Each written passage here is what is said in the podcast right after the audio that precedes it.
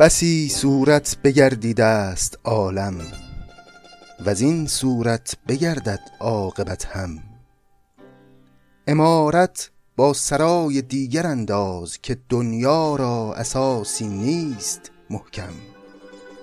فریدون را سر آمد پادشاهی سلیمان را برفت از دست خاتم. به نقل از اوستادان یاد دارم که شاهان عجم کیخسرو و جم ز سوز سینه فریاد خانان چنان پرهیز کردندی که از سم.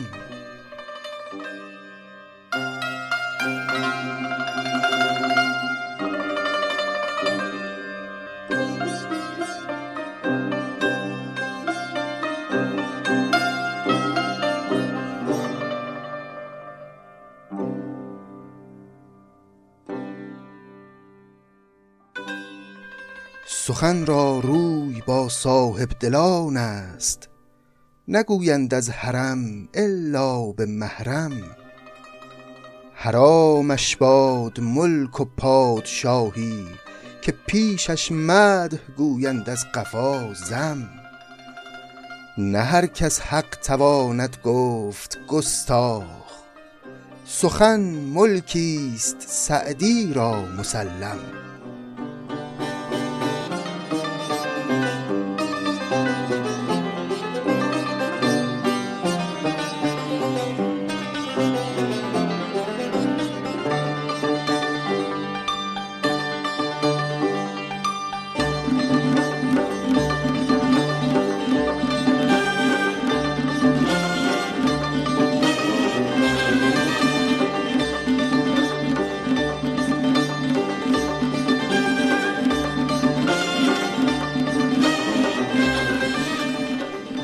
سلام، شما به پادکست سعدی گوش میکنید. من محمد رضا طاهری هستم و قراره که اینجا همت کنیم و به لطف همراهی شما یک دور تمام آثار فارسی سعدی رو بخونیم، بفهمیم و زیبایی ها و ظرافت هاش رو درک بکنیم و ازش لذت ببریم.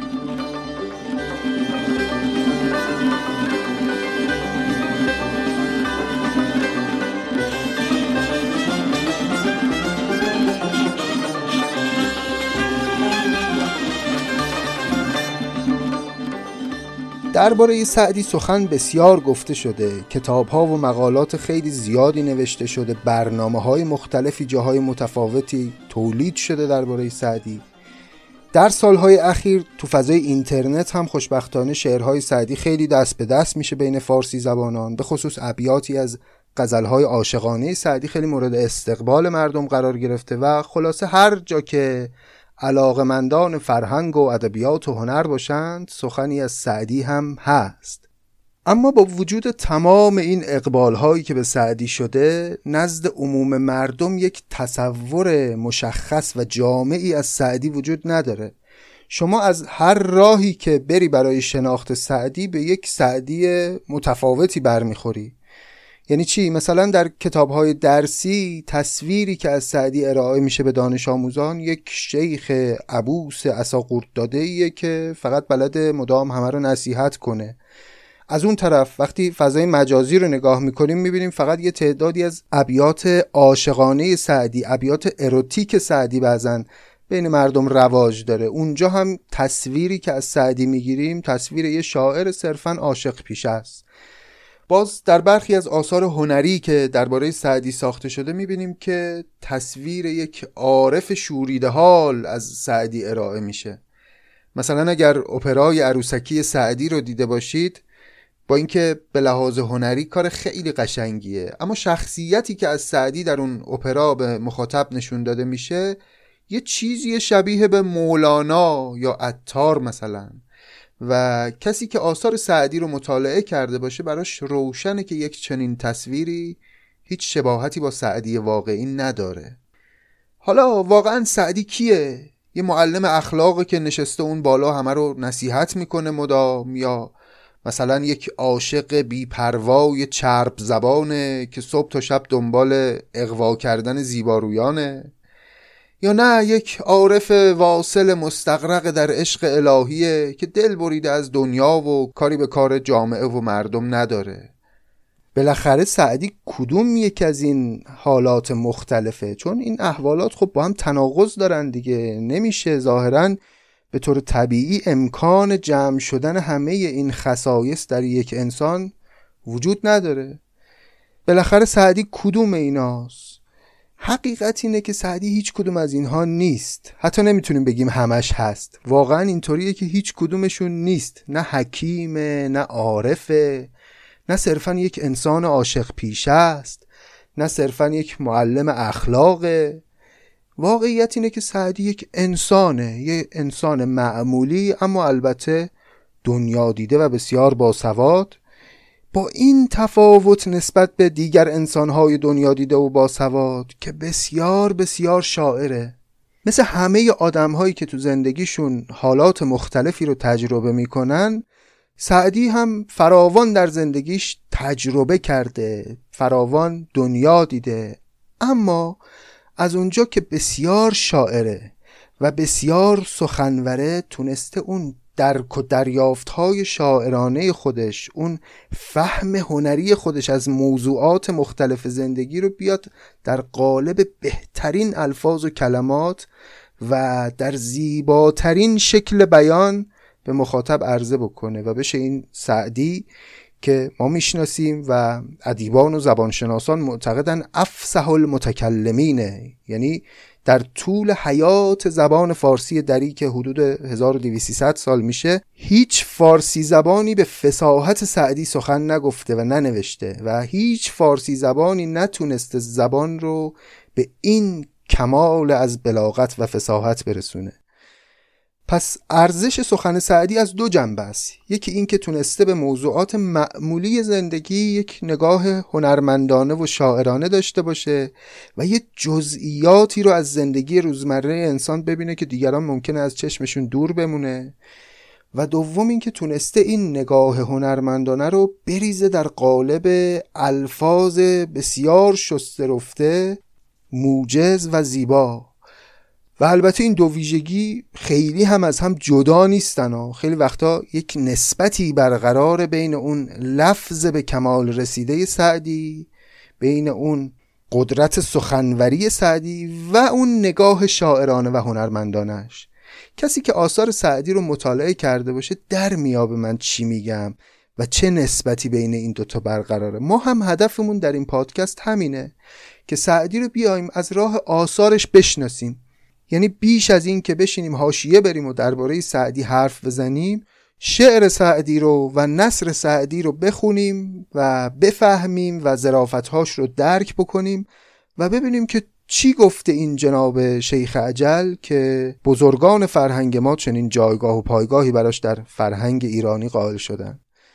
آثار سعدی خیلی متنوعه، گفتیم دیگه سعدی شاعر زندگیه، یعنی درباره همه چیز این دنیا حرف زده، برخلاف شاعری مثل مولانا که مدام در آسمانها سیر میکنه و سخن از عوالم معنوی عالم بالا میگه، و باز متفاوت از یه شاعری مثل حافظ که یه پاش رو زمینه یه پاش آسمون.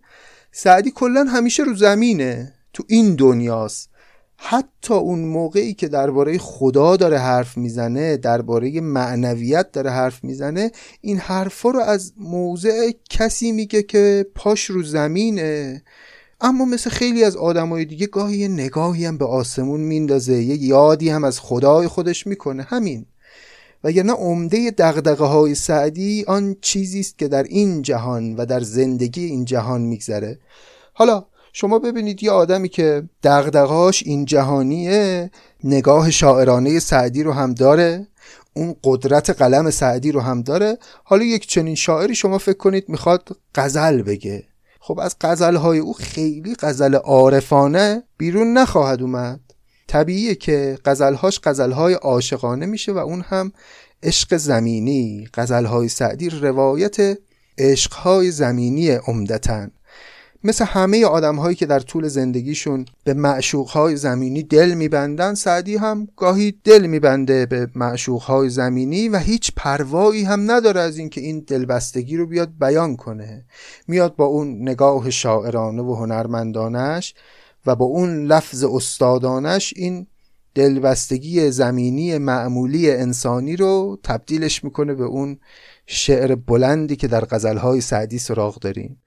باز حالا همین شاعر زمینی که درباره همه چیز این دنیا حرف داره برای گفتن، خب یه وقت ممکنه راجع به سیاست و مسائل حکومتی هم بخواد حرف بزنه، ممکنه درباره ارتباط آدم‌ها با هم هم بخواد حرف بزنه.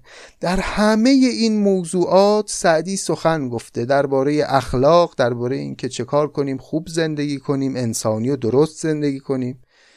شاعر این دنیاست دیگه، وارد همه این مسائل شده و اتفاقاً وارد جزئیات هم شده و کلی حرف نزده، بدون اینکه بخواد تفسیرهای ماورایی بکنه از اتفاقات این جهانی. خیلی عاقلانه، واقع گرایانه و طبیعی به موضوعات نگاه کرده و گاهی راهکارهایی هم برای بهتر زندگی کردن و خوب زندگی کردن داده به آدم‌ها. حالا غرض از همه این حرفا این بود که آثار سعدی خیلی متنوعه. من با خودم فکر کردم که ما که در این پادکست می‌خوایم سعدی رو از روی آثارش بشناسیم، از کجای این آثار رنگارنگ بیایم شروع بکنیم که باز نگاهمون یک نگاه تک‌بعدی به سعدی نباشه. به این نتیجه رسیدم که بهترین کار اینه که همزمان بیایم دو تا بخش کاملا متفاوت از آثار سعدی رو پیش ببریم. فکر کردم برای شروع بد نیست که از بین حکمت‌های سعدی و اون جاهایی که سعدی میخواد درس زندگی بده، بیایم کتاب بوستان رو شروع بکنیم، چون به نوعی بوستان نشون دهنده اون جهان مطلوب سعدی است و نشون دهنده انتظاریه که سعدی از همه جنبه‌های مختلف زندگی انسان داره و خوندن بوستان میتونه ما رو با آرمان شهر ذهنی سعدی آشنا بکنه. از اون طرف بوستان رو بخونیم و با عقاید سعدی آشنا بشیم، از این طرف هم غزل‌های عاشقانه‌اش رو بیایم بخونیم. غزل‌های عاشقانه سعدی دقیقاً اون جایی که ما میتونیم جنون شاعرانه سعدی رو ببینیم، اون لحظات محض عاطفی، اون لحظات خالص شاعری سعدی رو میشه تو اون غزل‌ها پیدا کرد. به نظرم رسید که بد نیست ما این هر دو نقطه رو با هم پیش ببریم که از طرفی با اون درون سعدی و عواطف و احساساتش آشنا بشیم، از طرفی هم با نگاه او به جهان و به زندگی آشنا بشیم. البته سعدی آثار دیگری هم داره که میدونید، مثل گلستان سعدی، قصاید سعدی که فوق‌العاده استادانه و جذابن قصایدشون. ابیاتی که ابتدای پادکست خوندم اونها هم از یکی از قصاید سعدی بود.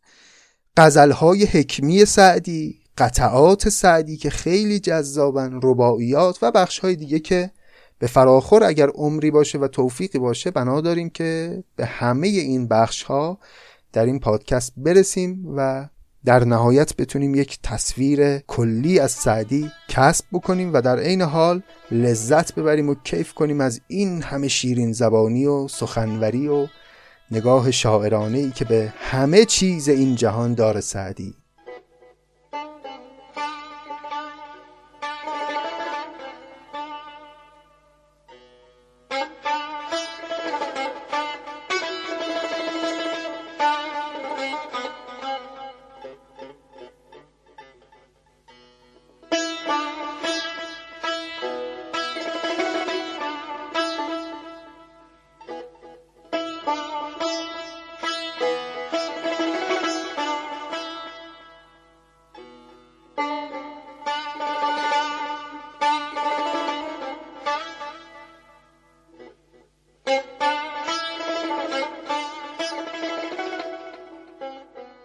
زبانی که ما امروز در روزگار خودمون با اون می نویسیم و سخن میگیم خیلی شباهت داره به زبان سعدی. به همین خاطر هم از خوشبختانه فهم کلام سعدی برای مخاطب امروز خیلی دشوار نیست. و فهمیدن شعر سعدی مثل شعر نظامی و دیگر شاعران آنچنان احتیاجی به شرح و توضیح مفصل نداره. در این پادکست هم قصد ما اینه که بیشتر شعر بخونیم و کمتر حرف بزنیم، اما اگه جایی کلمه مشکلی باشه یا احساس بکنیم توضیحی لازمه حتما عرض خواهیم کرد. این یکی دو قسمت اول هم ممکنه یکم میزان توضیحات بالاتر باشه تا مخاطب پادکست کم کم حال و هوای زبان سعدی رو بشناسه و بعد از اون طبیعتاً کمتر نیاز به توضیحات خواهد بود. کتابی که من از روی اون اشعار سعدی رو میخونم کلیات سعدی به تصحیح شادروان استاد محمد علی فروغی است، چاپ انتشارات امیرکبیر، و حالا درباره این تصحیح و ویژگی‌های این تصحیح هم در قسمت‌های آینده سخن خواهیم گفت، به شرط توفیق و به شرط حیات البته. اجازه بدید که این قسمت رو با بیان همین توضیحات و کلیات خاتمه بدیم و آغاز کار اصلی رو بگذاریم برای قسمت آینده، و از قسمت آینده دیگه شروع کنیم غزلیات و بوستان رو همزمان پیش ببریم. پس منتظر باشید. از قسمت بعد در هر قسمت یکی دو غزل از دیوان غزلیات ابتدا میخونیم، بعد هم ابیاتی از کتاب بوستان رو خواهیم خوند و اگر اقتضا بکنه درباره اشعار هم یه نکاتی رو به اختصار عرض خواهیم کرد.